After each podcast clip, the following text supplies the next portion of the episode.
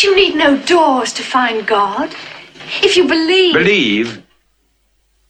If you believe, my dear Francesca, you are gullible. Can you look around this world and believe in the goodness of a God who rules it? Famine, pestilence, war, disease, and death. They rule this world. There is also love and life and hope. Very little hope, I assure you. No.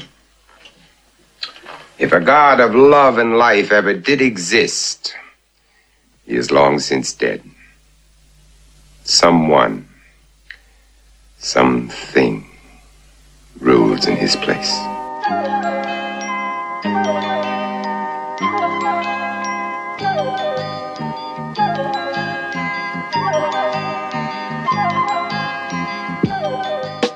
Hello and welcome to a spooky Vincent Price themed episode of Trash Future, that podcast you're listening to right now.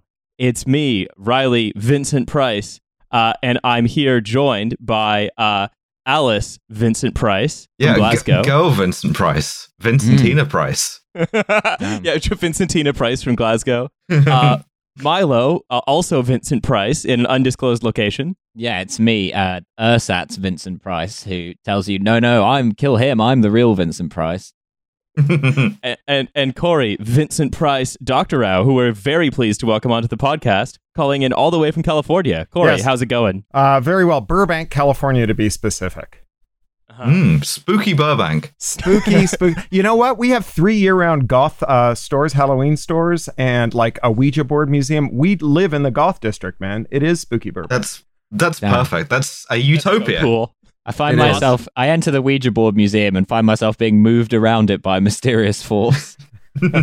Oh, that'd be such a cool Vincent Price movie. If I could bring one person back from the dead, it would be him. Call it the ideomotor. You know, I am staring at my life mask of Vincent Price as we talk about this that I bought from Tom Savini at a science fiction convention once. Oh, that rules. Oh, it's one of the best sentences I've ever heard. Uh, we love Vincent Price here. you you have to like this is a problem though. You have to I'm introduce soy-facing. Yeah, you, you, you have to introduce Cory twice to like people who pretend not to know who he is. Uh, Cory Doctorow is a uh, digital rights campaigner. He works with the Electronic Frontier Foundation, and also he's a science fiction author. And we're going to be talking about a uh, a few ways in which this uh, dystopia we find ourselves living in continues to be a f- whole ass dystopia. However, before we get into all of that interesting stuff about technology, the future, and the way in which history is being written before our eyes in terms of uh, uh, uh, terrified tech overlords and mergers and acquisitions and stuff, I'm afraid we once again need to do our breaking news segment. We have to talk Uh, about Britain, the dismal country. Yes, it's first. First, Oh, we're going to talk about Britain, where uh, we all currently live, and Cory, you lived for quite some time. Um, Britain, I believe, is now the world epicenter of the doing twee horse shit to fight against the coronavirus uh, epidemic. An Um, epidemic, of its own. Yeah, indeed. The epidemic Dumbest of keeping calm and carrying on by being completely Mm. unhinged. it sucks. It fucking sucks. I've got a few. I got a few examples of what's going on. Uh, Matt Hancock, favorite TF Labrador, has well, we thought he introduced new green and blue pins to recognize carers' efforts in lieu of you know paying Hmm. them more. Because when he was asked, should nurses get a pay rise for putting themselves in harm's way, he was like, "Now is not the time. We're focusing on pins. Now is the time of pins." Matt, Matt Hancock is the only Tory minister with a brain simple enough to accidentally do something like, yes, we're going to do this pink triangle that you pin on your coat. Yeah, just no nobody tells him. yeah. uh, It's so like it's um, cool. Cory, But you safety pin it to your coat, so you get to. Oh. Yeah. Uh, so uh, yeah, he's there's a little pin that's it's one for uh, blue and one that's green. The green one's for carers, the blue one's for nurses. And instead of getting a pay rise, you get a little medal. Um, but you have to buy the medal yourself. Is the thing? It costs about nine Ah. quid. Well, that's That a bargain. So Yeah. yeah, I mean, well, that'll stop Exactly. people from engaging in stolen valor. Yeah. W- will it though? Can, can you actually? Can anyone buy these? Can I just put like? Can I cover my entire torso in nurse pins and just walk through the queue at Tesco? The distinguished Yeah, nursing you're- cross with bar. everyone who's not a carer has been made redundant and has no money, and so Mhm. only the nurses can afford the nine quid. That's why it's there. You have to Ah. have skin. in- Exactly. as we know, if you don't have skin in the game, there's a moral hazard. Hmm. Yeah, abs- absolutely. I mean, Uh, I, so- mean, I suppose podcasters are still being paid, which does make us care workers. Mm. Uh, so it, Where are the badges for podcasters? we're the fifth emergency service, right? We should we should absolutely get a little like a microphone badge or something. Emergency content. You know, you you joke, but it turns out that my local paintball store is a uh, essential industry, which means that I can refill my CO2 cartridges and get all the fizzy water I need while the world ends. Oh, that rules. cool. awesome. Essential Um, it's like the human right of people called Kyle. Th- th- yeah, it's something that was put through by a Mark Francois MP. Uh, so, but that's not all. That's not all. Uh, whoever is in charge of all the poppies has announced that they're doing a new and different set of poppies. Uh, Remix. so they have blue poppies and green poppies. Oh, So, um, you know, so basically, either you're a veteran of the coronavirus war and you wear a pin, which is like a medal, or you support the nurses and doctors and you wear a poppy. Uh, materially, however, we must assure you nothing will change because they've already gotten the best Hmm. payment of all, which is uh, boats in the Thames doing donuts in support of the NHS. Yeah, it was sick. Just just the, the, the ferry named after Vera Lynn doing donuts with the horn honking. Ah. it was. mm. Yeah. There's never been anything stupider. I just I, I I love to think about that that video of the like ferry doing donuts and the cops all like lined up clapping, all jammed together, and think we live in a deeply insane country, don't we? There's Yeah. something wrong with the the English psyche uh, that produces this kind of perversity. Yeah, I was going to say, do you have dog-faced uh, uh, white nationalists uh, uh, chanting outside of each of the national legislatures demanding Oh, the give right it a to- minute. Oh, okay. Yeah, they're called enough. the Labor Party. the future, the future is here. It's just not evenly distributed. Yeah.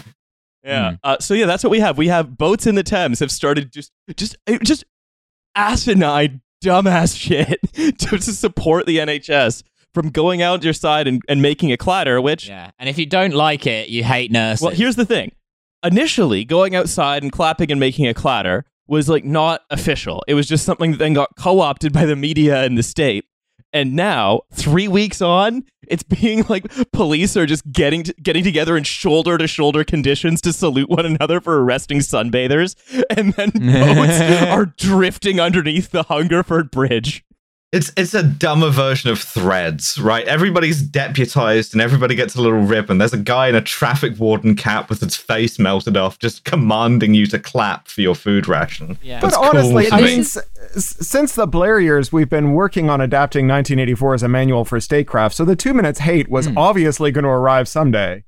Hmm. Well, did you Yeah, see the it's- um the enormous screen of Matt Hancock uh, addressing a bunch of uh, Nightingale hospital workers at parade rest? It's very cool. That's cool. something that you love to see. hygiene. War is Hmm. peace. Yeah, look, look, look. Here's the thing. You think that's not that's not cool, but actually, it's just that they we finally per- instead of unionizing, uh, they were all given a video game system where they get to play as Matt Hancock, and they were all just waiting their turn to get their ten minutes of game time in. Speaking of which, if you if anyone develops games, please make that game. what I love about Britain with this is the is this element of like I think that uh you know like like there's been this whole brainworms thing in America where like all the libs are like obsessed with Trump and what an aberration he is and like every every like fucked up dumb thing that he does they're all like losing their minds like how can this be? But Britain is even dumber than that because like they do all this dumb stuff and we're just like well I mean they're in charge. They must know what they're doing. Maybe we should be doing donuts in ferries. Maybe that that seems to be the reasonable solution. Yeah. and maybe if you're against the donut thing maybe you're a Muslim Yeah, it's it's guided by the science. All right, Yeah. Like, you, you have to. Chris Whitty was driving that ferry. Yeah. like Australian scientists gotta Sorry, chuck some that, dice mate I, I do like some evidence based policy. Mm, that's right. Yes. E- e- entirely. Like we've been doing years long study on ferry donuts. I just I, But- I I tweeted this very quickly before you move on. I tweeted this, but I think it's still uh, apt to discuss. How mad are the cops that they spent years doing the oh we're kind of like the troops actually thing, and at the last second they got leapfrogged by paramedics. Yeah, owned. Sorry. Better luck next time. yeah, just putting a big Punisher skull on the front of my ambulance. hey, look, maybe if there was an actual crime epidemic, then you could leapfrog the uh, the carers and become like the troops. Sorry, there's not. Better luck next time. You lose, sweetie. Uh, but like, the, what this has me thinking, right, is that like what when neoliberalism is in free fall in the face of a systemic crisis, having rendered material solidarity completely unthinkable, it's left with no other option than to find like the biggest or fastest vehicle it can and have it do a stunt because it's like, look, all we can do is try to command people's attention and then hope they make a market decision to support this massive collective endeavor that's impossible in the market. So in the end, we're I don't know, we're just going to replace taxes just with every pensioner getting up and walking up and down their lawn. It's like a Yeah. perverse version of the New Oh, Deal fuck. for the attention economy. You know what it is? It's Truckosaurus future. I just I, I I I'm so into the idea that we started with Boris doing Brexit by driving a JCB through some boxes, and we've upgraded to a slightly bigger vehicle, and we'll just go from there until it is mandatory monster truck rally time Sunday, Sunday, Sunday in Downing Street. You know, this is what they call a demand signal.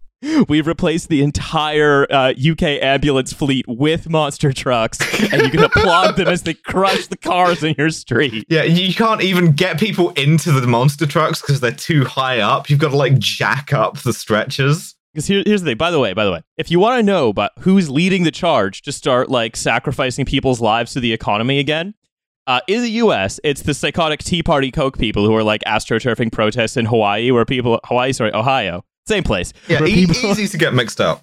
where people are like, ah, I want my lawn fertilizer. I will die for the greenness of my lawn. Um, and it's those people. And in the UK, the sustained demand to end the lockdown to like bring the economy back comes from the fucking Labour Party. So, but Cory, to answer your question earlier, that's kind of where we are right now. Well, you know, it, it, it feels like you guys have really carried on the old tradition since I left, and there has been uh, no break in the uh, in the upward trajectory of the British political consciousness and scene. So well done. Oh yeah, thank you. Yeah, we, Oh, we right, are we right. are the country that is having the most normal one, and we're keeping that vibe Yeah. going for sure. Mm-hmm, mm-hmm. I personally am very excited for us to um, fight the fight the coronavirus and the resulting poverty that comes from from fighting it by uh, dyeing the entire United Kingdom blue in solidarity with the NHS. We're gonna we're Oh, all yeah. the blue We man become group. the blue man The whole group. country That would is be the blue man group. Yeah. Aren't, aren't they British? I Um, mean, they do mime with a British accent, and they're in that one BA safety video. I think Huh? Uh, I bet they're French. Um, probably. I I, I want to move on to our next topic though. Imagining the first audition of the Blue Man Group and like some big Las Vegas producer chewing on a cigar going, Could we turn it down from black to blue? They're like, That's "Oh, why you know they're not French. Yeah, is that they're not wearing the blackface makeup over the blueface makeup. uh, so I, I want to move on to another topic, though. This is a little bit less UK. It's a bit UK-ish, but it's more sort of tech-ish, which is that uh, Amazon is now looks like has been cleared to purchase Deliveroo.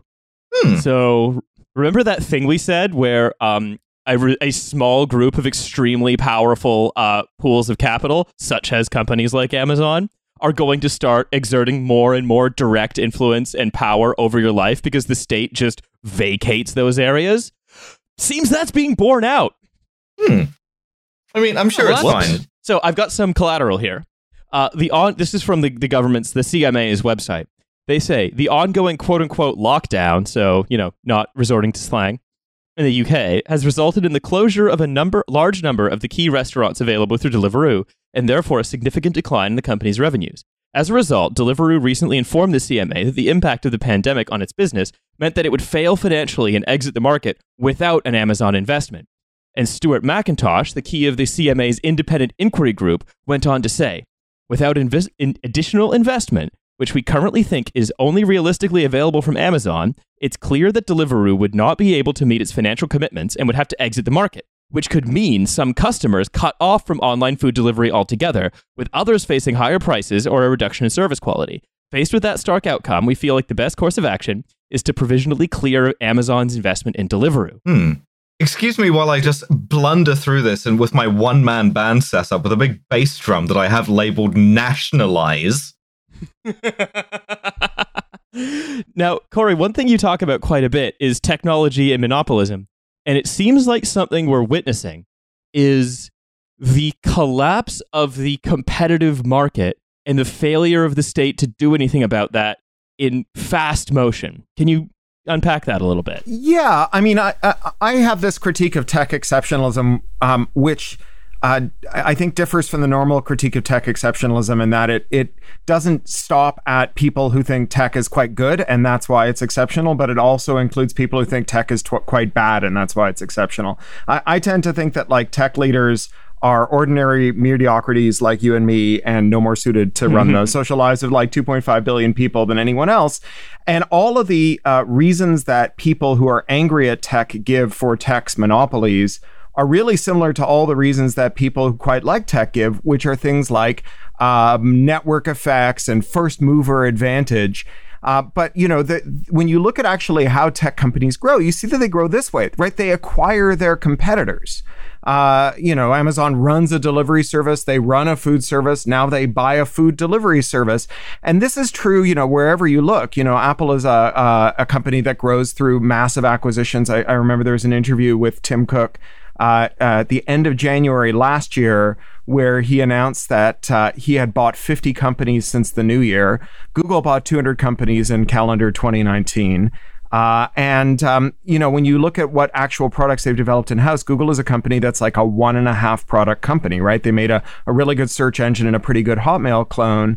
And you know, Facebook has made like one and a half products and bought a bunch of other ones. And so when you look around, you see that like all of these companies are growing using the same tactics, which is that they're buying all their competitors, they're merging with their major competitors, and they're creating these vertical monopolies. And the reason they're able to do that is that like 40 years ago, Margaret Thatcher and Augusto Pinochet and Brian Mulroney and Ronald Reagan and Helmut Kohl just dismantled antitrust law. They they took on board these ridiculous theories of Robert Bork that said that the only reason to fight monopolies is if they raise prices on consumers in the short term, and that otherwise monopolies are quite efficient. This is something Peter Thiel also says. Competition is for is for losers.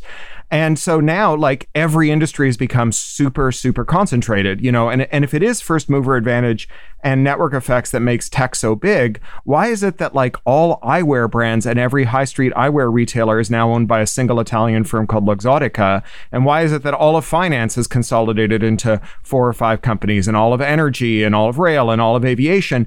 You know, it's it's it, it's hard to see the network effects in just buying every high street eyewear retailer, then refusing to carry any eyewear brand that won't sell to you on the cheap until they're driven to their knees and then buying them for for pennies on the pound. So uh, uh, this brings me to this idea of ecology, which is that before the term ecology was coined, there were people who uh, were quite upset about whales or owls or the ozone layer but they didn't really think of themselves as fighting all in the same corner. They were like, well, these are our issues. And the term ecology came along and turned those issues into a movement by, you know, locating a single problem that gave rise to all of these epiphenomena, the, the ozone layer and the, the die off of whales. And I think we're getting there for like pluralism and monopoly, that someday people are going to wake up and go, oh, the reason the pro wrestlers I love are on GoFundMe begging for money so they can die with dignity in their 50s is the monopoly in wrestling leagues, which is down from 30 to one. And the reason that my eyewear costs a thousand percent more than it did a decade ago is the same reason. And it's also the reason that the web is five giant websites filled with screenshots from the other four. And maybe they all have the same cause. Wait, what? I sorry, I didn't realize professional wrestling was like Logan's Run. Oh yeah, oh, it's, it's grim, it's Yeah, brutal, but- and and it's been declared an essential industry. Oh yeah, of course. Amazing. Governor Governor DeSantis, thank you. No, I uh, we do have an answer to something that you suggested about the the eyewear companies or wherever else uh, just acting like the tech industry. It's the wrong answer, but it's the answer they keep providing that we talk about on the show. Is that if you make eyewear, or rather, if you run a company that buys eyewear companies, you just say that you're a tech company. Uh, and you, your product is in some way tech because it involves computers, I suppose. Well, seeing is the- it's technology. the- it's, kind it's of the the, we- first technology. yeah, it's exactly. the we, it's the WeWork model. It's the WeWork Yes. model. We're a landlord, but we're also somehow a platform. Mhm. Yeah. You know, and and and this is. But I think uh, Cory, what you described really is it is a vision of monopoly, and it's a vision of something happening here where the its formative dynamics are, as you say, like a, a companies that sort of that grow through acquisition, but they do, they don't just grow their profits. They also grow areas of the world over which they have control. I don't mean geographical areas, but or partly I mean geographical areas, but I also mean service areas. It means basically that like that all that Amazon is going to be able to integrate like the work of Amazon delivery, Deliveroo delivery, Whole Foods, and also um, uh, uh, uh, Amazon groceries, Mm. right? It's going to be able to take all those things together. It's going to be able to work a smaller number of people harder for less money, and it's going to be and it's going to be able to do that because the state, as you said, uh, with uh, everyone from Pinochet to Helmut Kohl to Brian Mulroney from Canada, Wow, sort the holding hands to say we we believe the we believe the trusts are the future. Um, have essentially cr- cleared the ground for more human suffering, just so Jeff Bezos can maybe make another space program that doesn't work. Yeah, I, I think that's right. I, I mean, it, the the um, rise and rise of monopolies is bad for everyone uh, in in lots of ways. You know, I don't think markets solve all of our problems, but they do solve some of them, right? Like oftentimes, if you have a firm that's doing something that's really terrible, but also does something that people quite like, another firm will come along and do something complementary and say, like, here is my, you know, here is a way that you can get, say, the benefits of Amazon's book search tool uh, which is quite good and has reviews and is annotated and does amazing recommendations. But here's an overlay that then just adds a link to your local independent bookseller. And then Amazon comes along and buys the company that makes that overlay, as they did with uh, the book depository. And now you can use your awesome Obama. indie. Yeah, right, exactly. There's your, you know, your artisanal hand tooled Portland derived handlebar mustachioed leather aproned alternative to Amazon is just like the Duff beer spout uh, pumping out raspberry framboise uh, um, uh, Duff. You know, it's just our, another our new low calorie duff. That's right. Um, right, and I think the the, the ecology uh, analogy I think is is a good one, right? Of seeing this as a set of interconnected problems with one major cause. And I mean, I think that's not necessarily something that's super controversial for us or listeners to this show because we've kind of always seen these things as ecologically connected. But I think one Yeah, of the our listeners the- are all Maoists, is the thing. I th- but I think one of the one of the political developments, especially in like social democratic politics now, uh, or even like social full socialist politics, has been um, a lot of people who might have been sort of you know standard libs from watching The West Wing or whatever some years ago, having taken off, having taken that off and understanding this as an ecological issue, as an issue analogous to analogous rather to ecology, and so I think that is that is a very apt comparison and one that would be beneficial to think of when we think about the fact that like you know Jeff Bezos just took control of another bit of everyone in Britain's life, and he probably doesn't even personally know that he has. I, I would say also that it lends itself to a kind of an appropriate urgency because when you talk about ecology in the you know physical environmental sense i think people are very aware that you know it keeps getting hotter every year and there's not a lot of time to deal with this and i i feel as if that is a, a, a comparable sense of um uh, a drive to action that we also need for Jeff Bezos turning all of us into wax for his big shiny head. Well, I'm personally excited for next year's Prime Day when we all wear our Prime poppies to celebrate the Prime workers who do important things like healthcare and Amazon Prime, and the uh, ceremonial Prime Ferry does its ceremonial Prime donut. this this kind of happened. Did you see Amazon? Uh, Amazon's military program had a special Amazon wait, sorry, challenge wait, coin. wait, wait, wait, wait, wait. Can we go back to the Amazon military program? it's it's it's actually somewhat less sinister than it sounds. It's not the web services thing that like uh, does drone programming. It's their thing for hiring veterans, but they just call that Amazon military as if they're going to start Hmm. issuing them shock batons next. Probably. Uh, yeah, of course. But they have they have like one of the uh, we should have had Nate on for this, but uh, it's a troop thing. As a challenge coin. You have a little coin with Mhm. like a motivational thing on it, and they they had an Amazon challenge coin with a little Amazon smile on it, and it just says military. And I was like, nice. I was looking at this, and I was thinking that's some powerful ideology is going on there. Yeah, you love to Yeah, see they'll that. do a set of wraparound Oakley shades that'll be made by that same Italian company, Luxottica, that bought all the other ones. Yeah, exactly. yeah. It all ties together. You get the Punisher skull decal, but it has the Amazon smile somehow. But oh shit, I'm gonna Photoshop that now. I'm very excited for Amazon to basically become the Medellin cartel and just like have a huge private army, and they're just like they have so much money they have to bury it in oil drums. That's right. Well, that, that's essentially like Bezos' space plan is essentially giant oil drums in space called uh, O'Neill cylinders. So yes, he kind of is doing that. Hmm. But I, I also we have so much to get through today, so I'd like to move us on a little bit to everyone's favorite um everyone's favorite evil part-time model, Hoan Ton That, the uh Evil twink of mystery. Clearview. Yes, Hoan Ton that's right. Um, so we've uh, we've talked about this in the past. This facial recognition company Clearview, which was uh, backed by Peter Thiel and was revealed by HuffPo a few weeks ago to have deep ties to neo Nazis. Oopsie doopsie, we got Nazis in our facial recognition app that every police station in the in the U.S. and now some outside the U.S. now uses to chase down chomos. Still don't do as good a job as Fed Smoker, but still. Hmm. this was the one thing we didn't want to happen. We we accidentally built our philosopher king like uh, a total surveillance panopticon, and oops, it's got Nazis in it. How did that happen? Uh, So, um, and, and what and what found what really captured me about this, right, was the extent to which this wasn't just some like weirdos who built a, who built a company that ended up, oh no, how could I have foreseen this happening?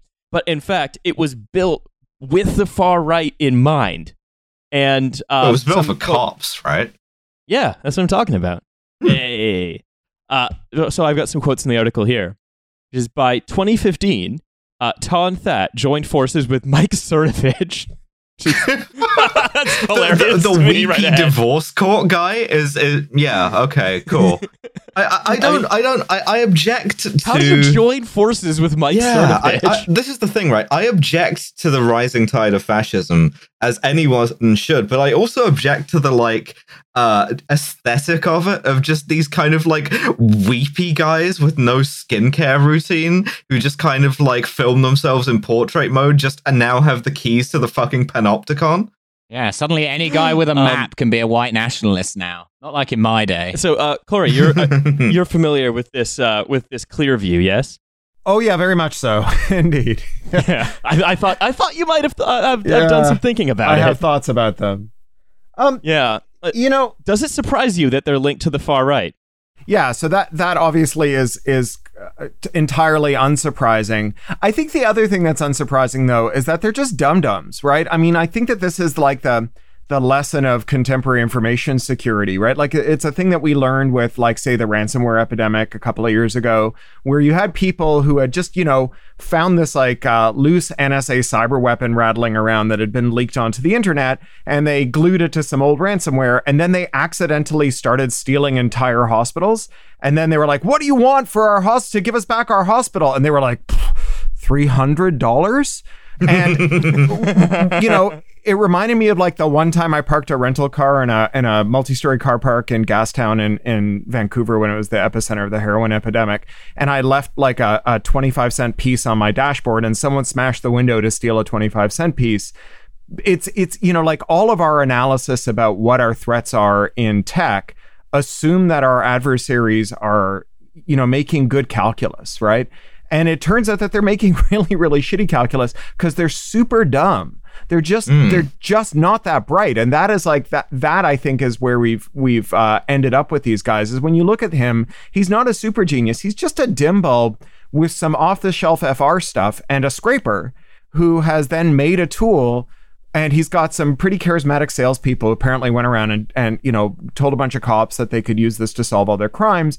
And the cops are like don't know how to distinguish false positives or think well about them and uh, you know they priced it in a way that allowed for a procurement without a lot of uh, a lot of oversight.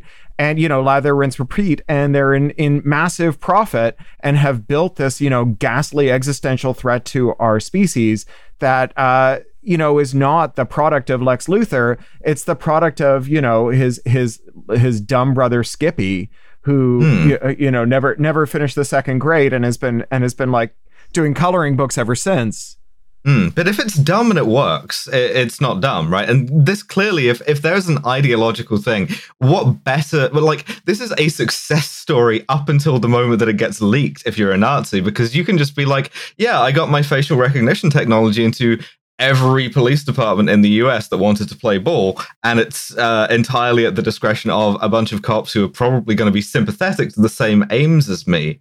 Uh, so, so like, what what difference does it make if it's just if it's not particularly artisanal, right? If it still achieves the political aim. I, I kind of I kind of have some thoughts about that actually, which is that you have to you have to think of this not as not as the um as the people themselves achieving some kind of aim, but rather as all of the individuals like Cernovich and Weev and uh, of course that he's and in stuff, this. Yeah. as all of like the mini bosses. Uh, all the people are just the mini bosses. They're the they're the henchmen. But the then the the big evil genius is it Peter Thiel? No, he's just another henchman. It's ultimately capital itself is the boss, in as much as like fascism and white nationalism stuff, like they all exist to protect capital and decay. And so I think you can you can understand that these are some profoundly like you know just fucking mediocrities of people. Yeah, uh, how, who are how not- smart is a T cell, right? It doesn't need yeah, to be. that's what I'm talking about. Yeah, they're who are just sort of So I think the thing is that we want to we want to like understand our threat model, right? Like is is are, what are we what are we actually worried about? And I think that when we talk about uh, technological uh, you know dystopia, we often imagine people who are very good at what they do and taking a very long view. Like like um uh, you know David Koch is a terrible human being, but he's super good at what he does, right? He's got an engineering degree. He had some really key insights like all of his competitors were had very short amortization schedules. He bought a bunch of coal uh, extraction and, and refining t- tools that had like 20 year amortization schedules. He could uh, leapfrog them in productivity. That's why you know his firm grew a thousand percent under his his uh, management relative to when his father was running it, and so on.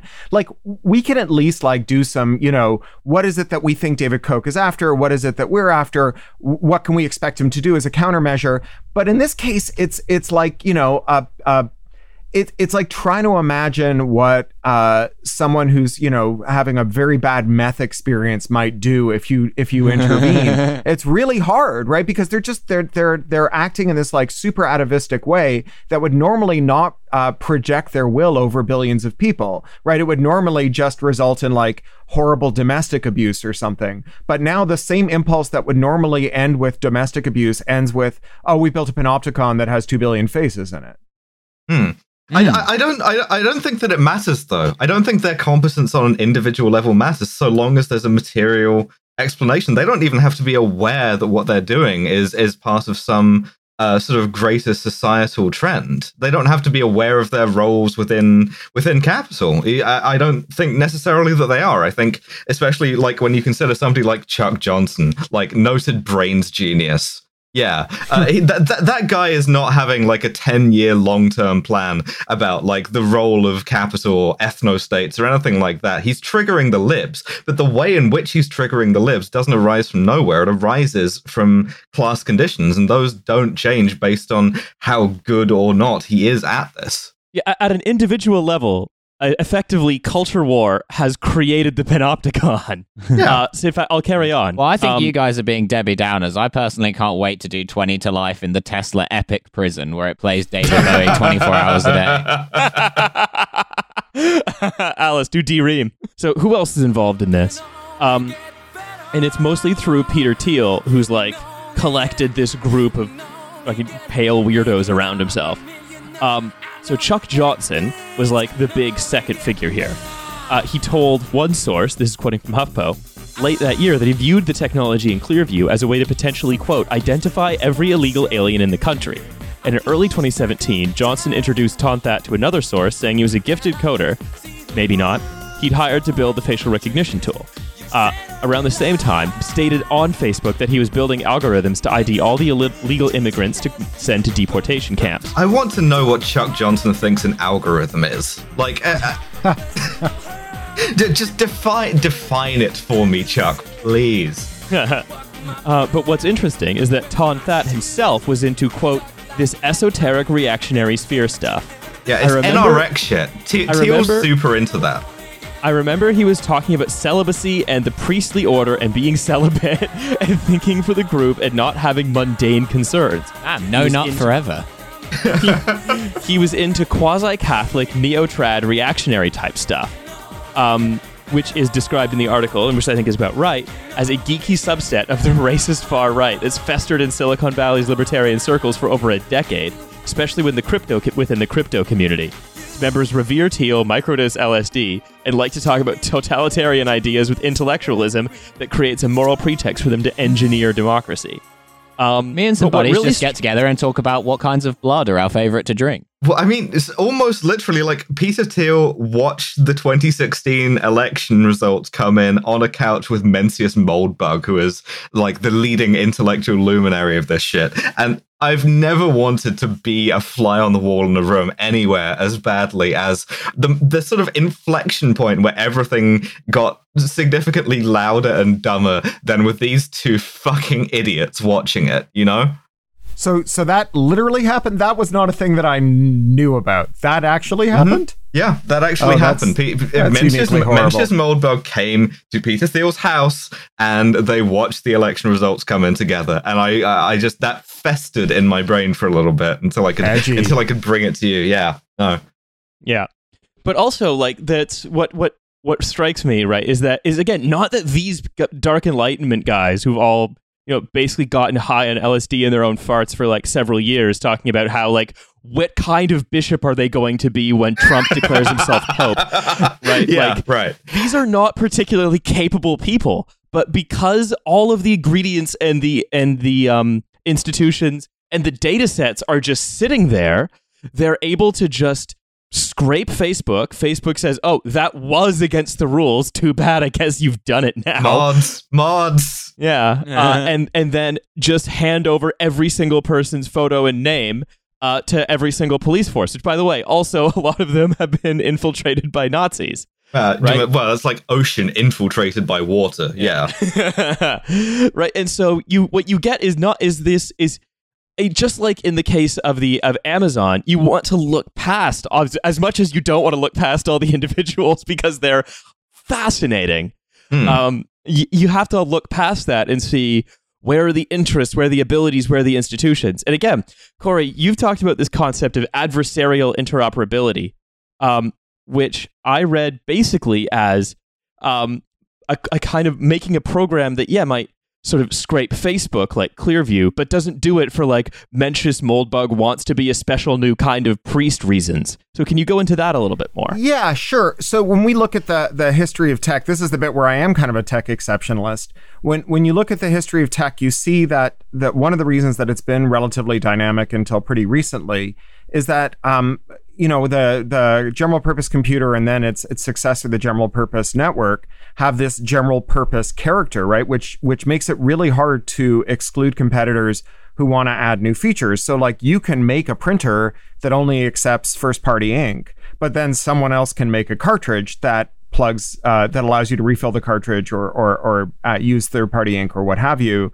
And it's very hard as a technical matter to stop people from doing it. And when you look back in the history of tech, you see that one of the reasons that it didn't get monopolistic early on, with the exception of the the IBM monopoly, which which we can talk about separately, was that um, over and over again, when a firm would invent a thing that gave them a competitive advantage, uh, a rival firm would come along and exploit the installed user base to allow them to uh, claim that other company's market. So, you know, the best example is like Facebook itself, where Facebook came into a market that was dominated by MySpace, which was capitalized by, you know, Rupert Murdoch and and seemed to have like an unbeatable network effect entrenched uh, that that entrenched it. And Facebook made a tool that you could give your MySpace login and password to. And every time you logged into Facebook, this little robot would go off to MySpace and pull down all of your waiting MySpace messages and put them in your Facebook inbox. And you could reply to them there and it would push them back out to MySpace. And, you know, with a little footer that said, like, why are you still using MySpace? I sent this from Facebook. And as a result, what had started off as MySpace's walled garden became like a corral in which all potential Facebook customers could be located and extracted. And you know, Apple did this when they made iWork Suite to compete with with Office Suite and made it file file compatible and so on. And what's happened in the years since is that av- as we've dismantled the um, antitrust protections firms have uh, built these big monopolies that can extract monopoly rents. And one of the things that a monopoly rent gets you is the surplus capital to go on lobbying adventures. And the lobbying adventures have produced some pretty amazing dividends in the form of making illegal every tactic that big tech used to get big.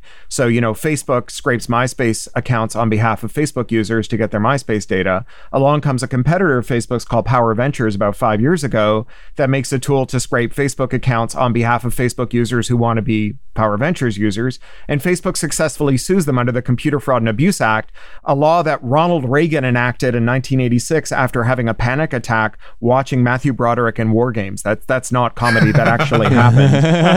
and and and uh, what what you see now is this kind of thicket of patent law, copyright law, anti-circumvention law, trade secrecy, terms of service, and so on that that um, allow people who've gone up the adversarial interoperability ladder to just sort of kick it away. And it's it's another reason that these firms have gotten so big, and it it does have a kind of force multiplier effect in that the bigger you get and the more concentrated your industry is, the more money you have left over to lobby, and the easier it is to all converge on a single set of lobbying principles, so that no one defects from your from your um, your position. You know, so like people look at the the tech leaders around a table with Donald Trump after the uh, the election, and they go, "Well, that's terrible. Those people shouldn't have all sat around a table with Donald Trump."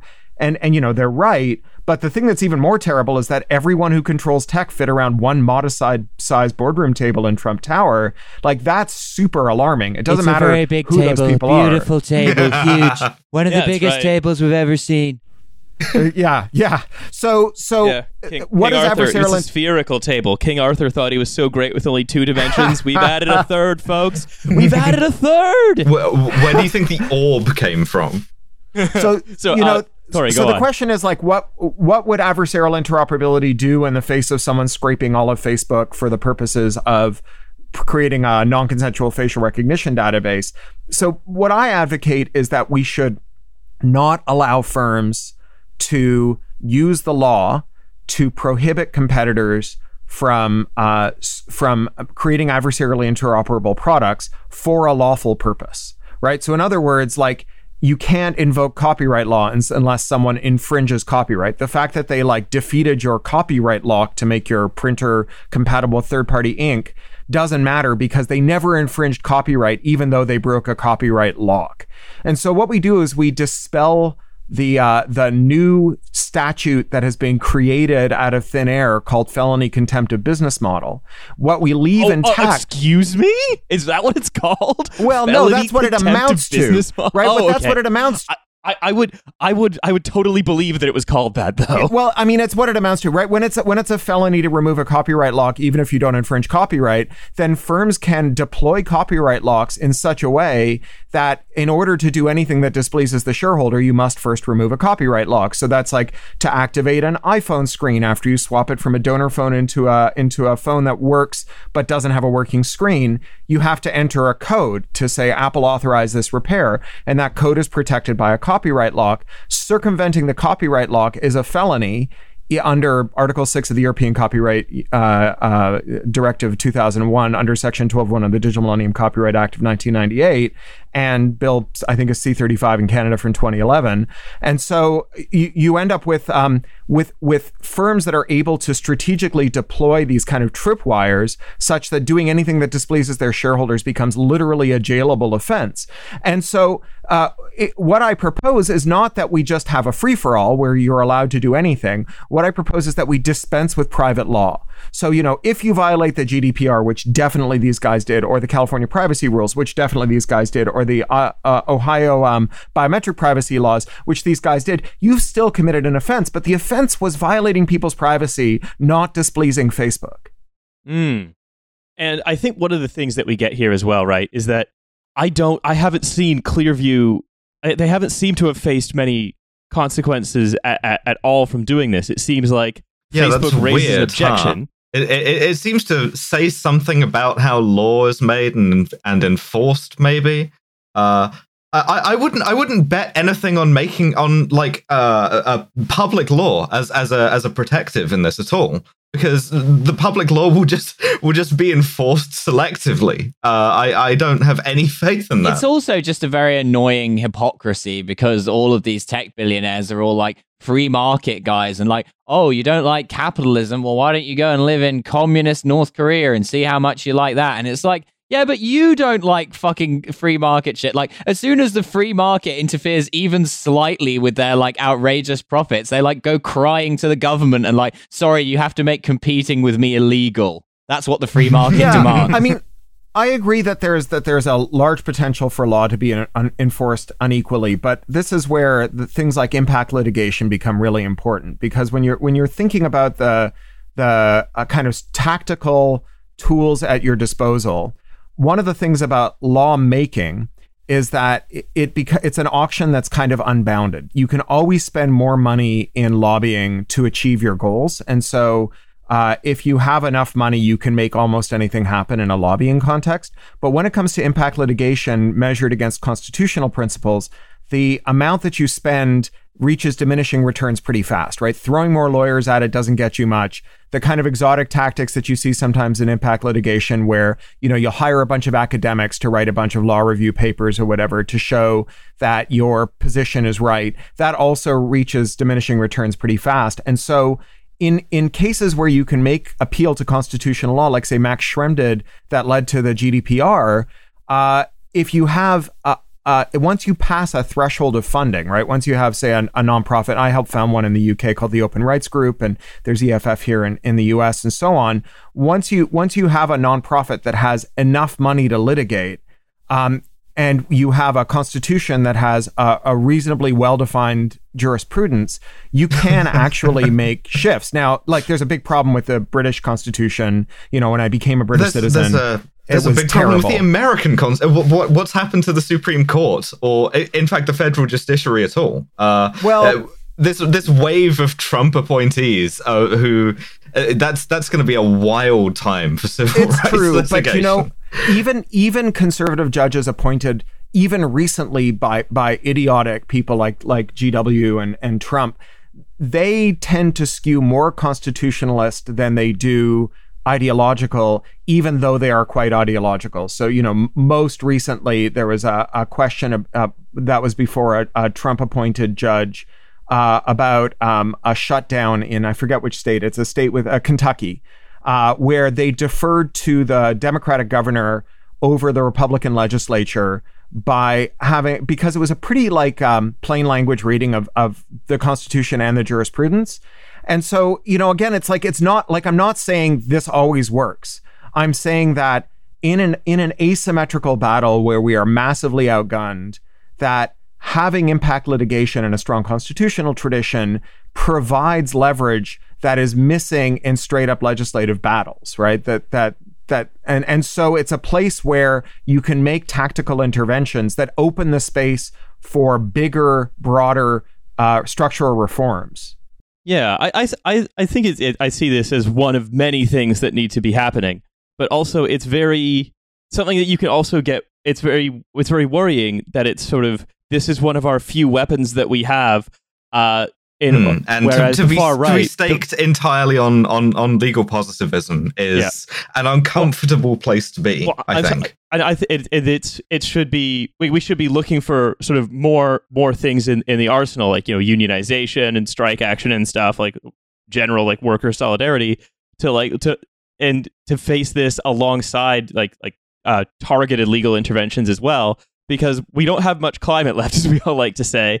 And mm-hmm. also, the far right has just created a facial recognition database of everyone and handed it to a bunch of to a bunch of guys who like you know yeah, I, taking th- steroids since they were in high school. Th- this is also the thing, right? Is is like if you talk about things like uh, the travel ban or um, any number of things involving ICE, for instance, where uh, where judges are willing to intervene for the sake of constitutional principle, what happens when the federal government tells them to go fuck themselves? And th- this is not a hypothetical question. This is something that is uh, is actively happening now, and the fact that it may not be happening specifically in this in this, if you like, theater of class struggle yet, does not mean that it's going it's going to stay that way.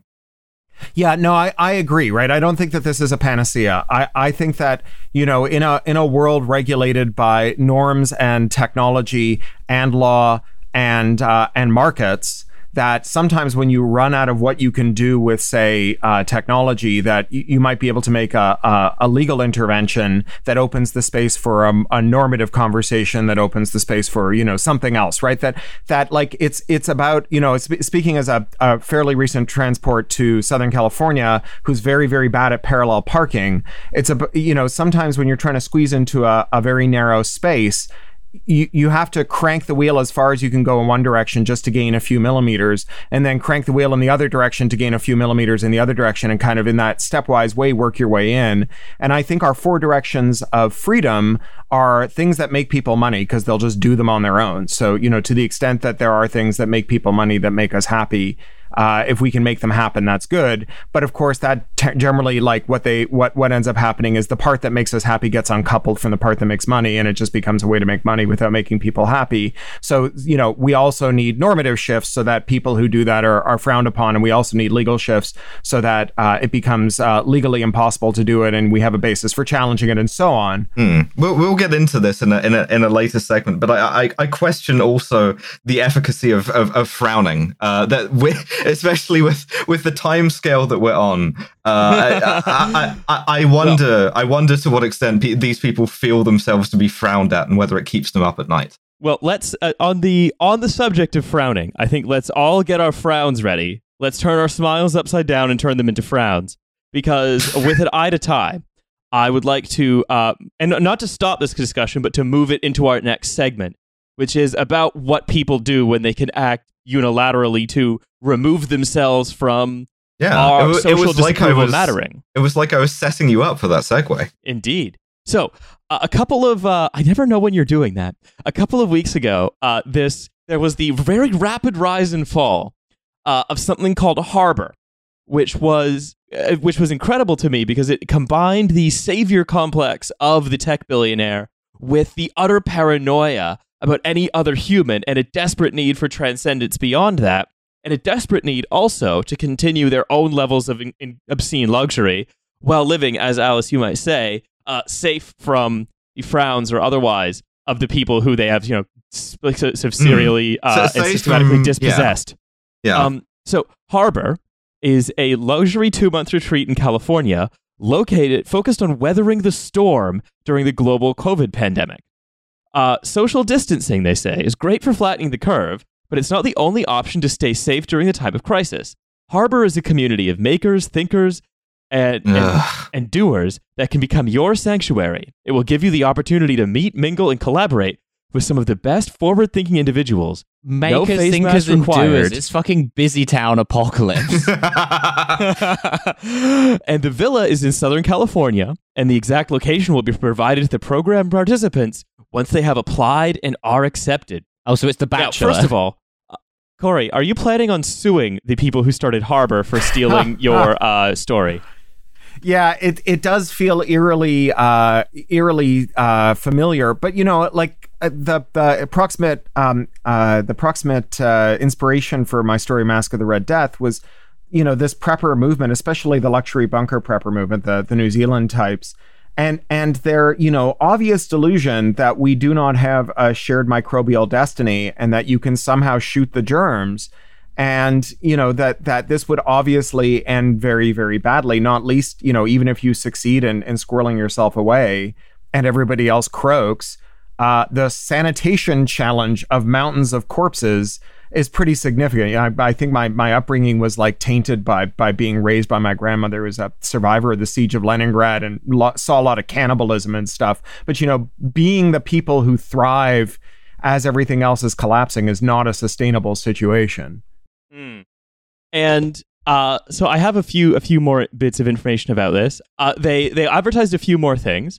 Uh, they said there were going to be drum circles and movie nights for the dozen or so guests. Uh, they had to undertake an onboarding health check, and it was going to cost six thousand dollars per person per month. uh, am I am I correct in guessing that that is literally they just like shoot you with the IR thermometer? Uh-huh. Oh, absolutely. Yeah. As I mean, you're coming in.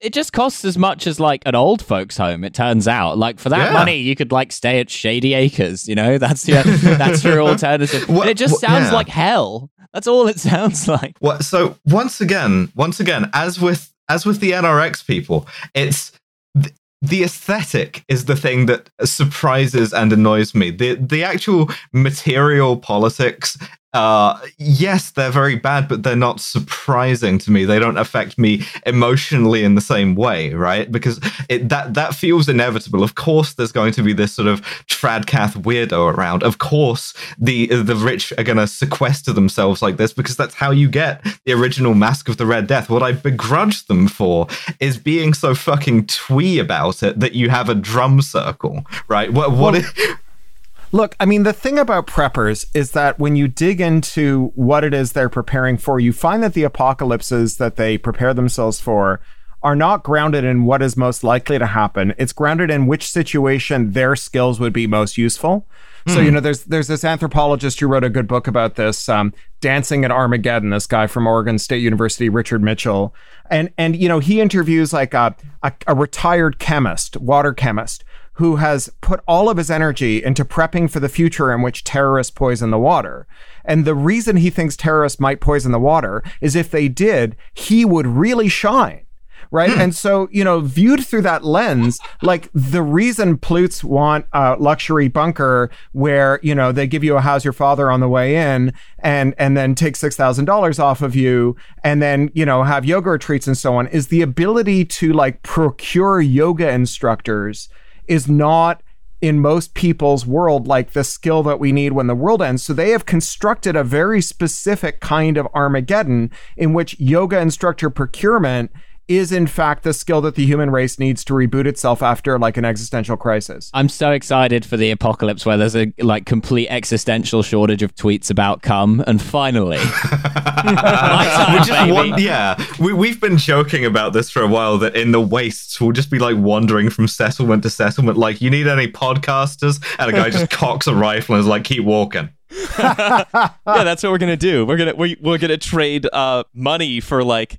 I, I look at a, a company that's created a new kind of rope tied to stick, tied to rock, and I'm like, what do they think this is gonna do? Create some kind of medieval mace? You're more likely to take your own head off it, off with it, and then Alice will be like, oh yeah, I bet that sounds like something one of these like slaver tribes in Kent would do, and I would be like, Alice, did you look at the notes again? And she'll be like, fuck off. That's right. That's exactly That's how exactly it'll go what's down. gonna happen. Yeah. Um, so I've got some more information that this this group of sort of you know drum circling morons who again the idea of a drum circle is it's it's no surprise that like it, it is again the uh, hippie hippie pursuit of transcendence combined with the infinite um, faith in technology produces Yeah. this like it's sort of what it's Peter such a Price weird future. It's such a It's- weird future that you have this kind of wellness culture as the bodies pile up outside the I walls. think, I think it's not because it's fu- it was always fundamentally liberal. It was always about the improvement of the self through like Mhm. meditation and different kinds of oils. It's just like that got transmuted into the improvement of the self through like microdosing and transcendental meditation and JavaScript. Right? Like all, it's all the same. It's it's Well, at least it wasn't PHP. Hmm. Three So I've- obscure practices. Yeah, so I've got some, some more quotes, uh, for, uh, Alice, that you've uh, so- sourced from another article. Uh, Steve Huffman, the founder of Reddit, has been prepping, quote, ever since I saw the movie Deep Impact. It's such a What? nerd thing to like get your fear of the apocalypse from Deep Impact. What, too, too, much, too much of a pussy to see Armageddon? Everybody's trying to get out of the city, but they're stuck in traffic. That scene happened to be filmed near my high school, and every time I drove that stretch of the road, I would think, I need to own a motorcycle because everybody else is screwed. yes. Um, so I, Cory, need, what- I need to own a motorcycle. Yeah. So, Mm. Cory, what you say about people only being able to see the apocalypse through the lens of their own skills and anxieties, I think that's exactly what's what's being reflected in Huffman, where he's like, ah, I have to stay on, I have to stay better than everyone. I need to make sure I get a motorcycle. Yeah, well, Um, and especially if you if you struggle to like figure out how to um, cooperate with other people and and build systems in which other people have your back not because of a transactional thing but because everyone has mutual respect and engages in mutual aid then you have to imagine a transactional post-apocalypse where you have enough like bitcoin on thumb drives and you know gemstone quality rubies and ar-15s that you can like procure a harem and live a frazetta painting forever. Otherwise you know you're going to be the one in the posing pouch in fact, this is this this this is um, uh, said in our next line from Huffman. Uh, he says, "Look, if the world ends, and not even if the world ends, we're, if we have trouble getting contact lenses or glasses, is going to be a pain in the ass, and without them, I'm fucked. So we got laser eye surgery. Being around other people is a good thing," he said. I have this somewhat egotistical view that I'm a pretty good leader, so I assume I'll probably be in charge, or at least not a slave when push comes to shove. and this is yeah, I, I, have invested five hundred billion dollars in a bunch of in a team of ex Mossad mercenaries who are specifically trained to stop people from shoving me in a locker. oh my god. I, I, I am this loving is... this that like the guy the guy thinks that like all the people who ended up being slaves in history were just because of a lack of leadership potential. This is some business secrets of the pharaohs shit. Hmm. but here's the thing alice i want to bring back a point you made earlier which is, I think, a little bit of skepticism that these things can be fought with law and disapproval because they're already thinking in terms of slavery. Yes, they're already thinking in terms of who's going to. It's it's so, already been in those terms. So, I, I, don't want to speculate about the, the, the conversation that passed between Peter Thiel and Mencius Moldbug, right? But like yeah. that's always been implicit in this. It's it's always been a state of uh the, the strong do what they will and the weak uh, suffer what they must, right? And the only thing that they're not immune from in a in a final sense is uh, me with a pickaxe going hiking in Fiordland, just donking on the covers of bunkers.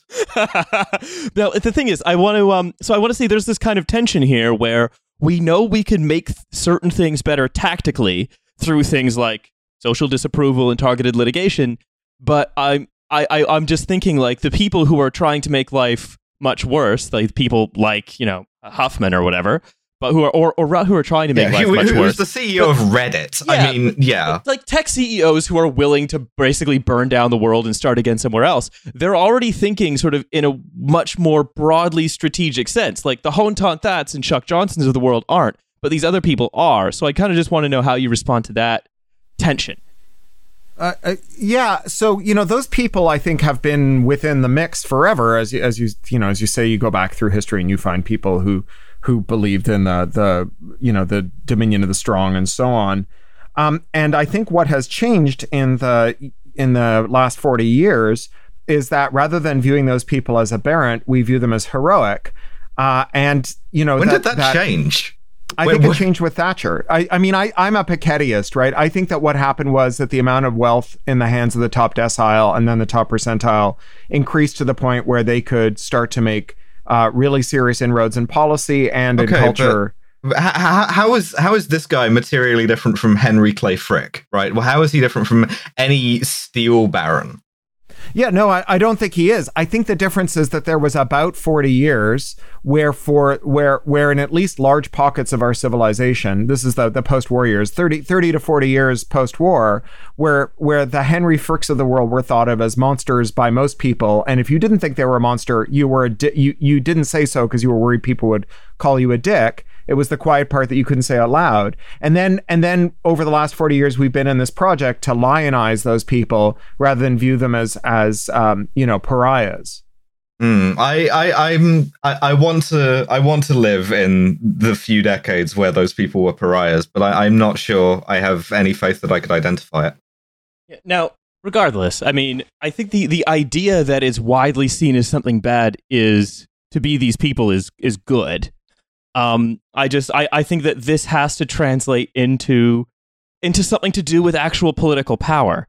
And what kind of dismays me is that our attempts to do it thus far have not have not really played out very well, I suppose. No, we, we, the situation has developed not entirely to our advantage yeah, no, I mean to be clear, I think that we need to strip the the wealthy of their fortunes to end their ability to influence policy.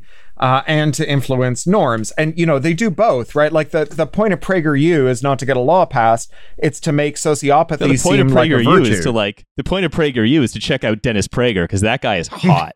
Yeah. yes, The point, the point Very of PragerU true. is to make baffling outsider art that, like, future archaeologists will argue over what it even meant in the first place. yeah, just just getting my PragerU CDs and just stenciling on them. This is not a place of honor. No Yeah. esteemed deed is commemorated here. It's just it's memory TV for white people. That's all it is.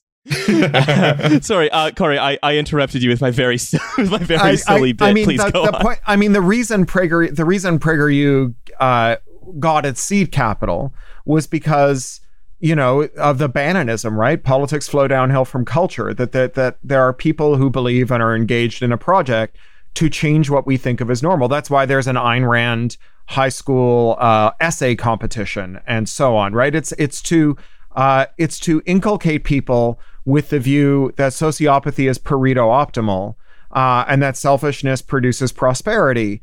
And, you know, it's true that like we need to counter that ideology and we need to do that by uh, enacting societal change. But the tactics for getting to societal change include on the way nerfing down the capacity of rich people to make that argument and buffing arguments to the counter right It- you know this is like this is the science fictional project of like telling stories in which sociopathic greedy people are not science heroes but in fact are the authors of their own misery and you know die shitting themselves to death of cholera in you know Where could- my my reboot of the masque of the red death I was going to say, where could we have found out about that? Marvin Liao, a former Yahoo executive who is now a, a partner at a group called 500 Startups, considered his preparations and decided that uh, his caches of food and water weren't enough.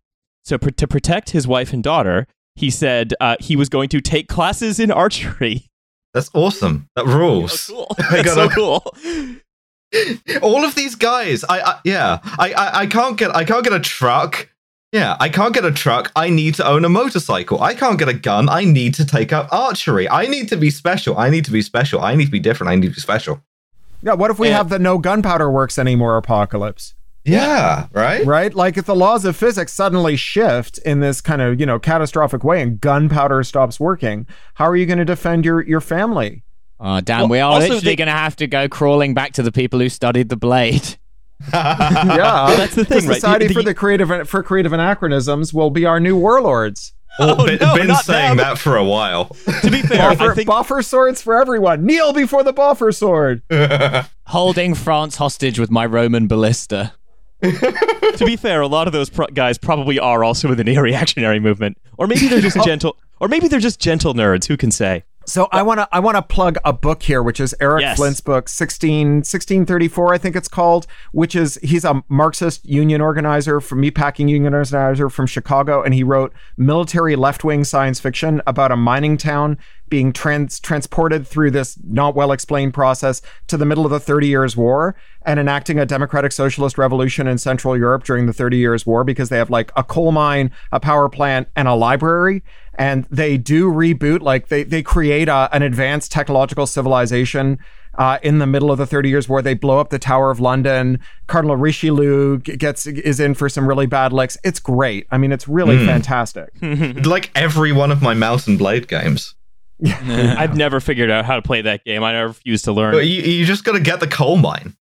Yeah. Uh, So uh, the, here's the other one though, and this is what really gets me. More and more hedge fund manager managers are saying you've got to have a private plane, but you have to assure that the pilot's family will be taken care of too. They have to be on the plane Yeah, of course. when they run.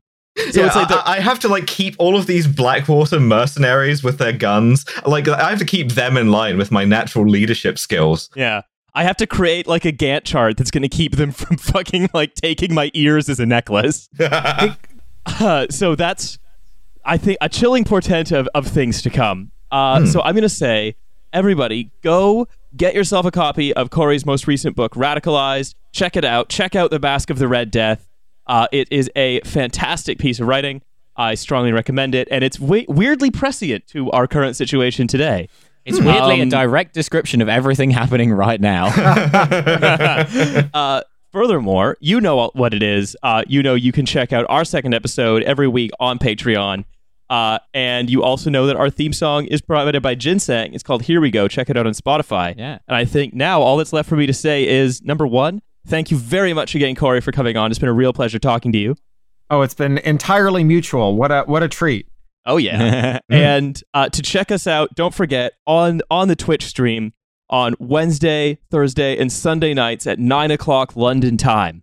yeah. Milo, and anything buy else? a shirt. There are shirts. Yeah. You should buy them. Yeah. You know what it Send is. an email. You There'll know be how to stuff in the description. Send an email to the podcast Yes. with your size and whatever. We'll sort it out. We'll Now, make it happen. Cory, you're a busy man. You've got stuff to do. Uh, and our audience, also busy people, also have lots of stuff to do. Very so busy. I think uh, we'll see you all on the Patreon on Thursday. Later. Yeah, keep watching the skies. Yep, back to work at the business factory. Hey, and check that check the Skype chat. I I photoshopped the Amazon logo onto the Punisher logo. Amazing.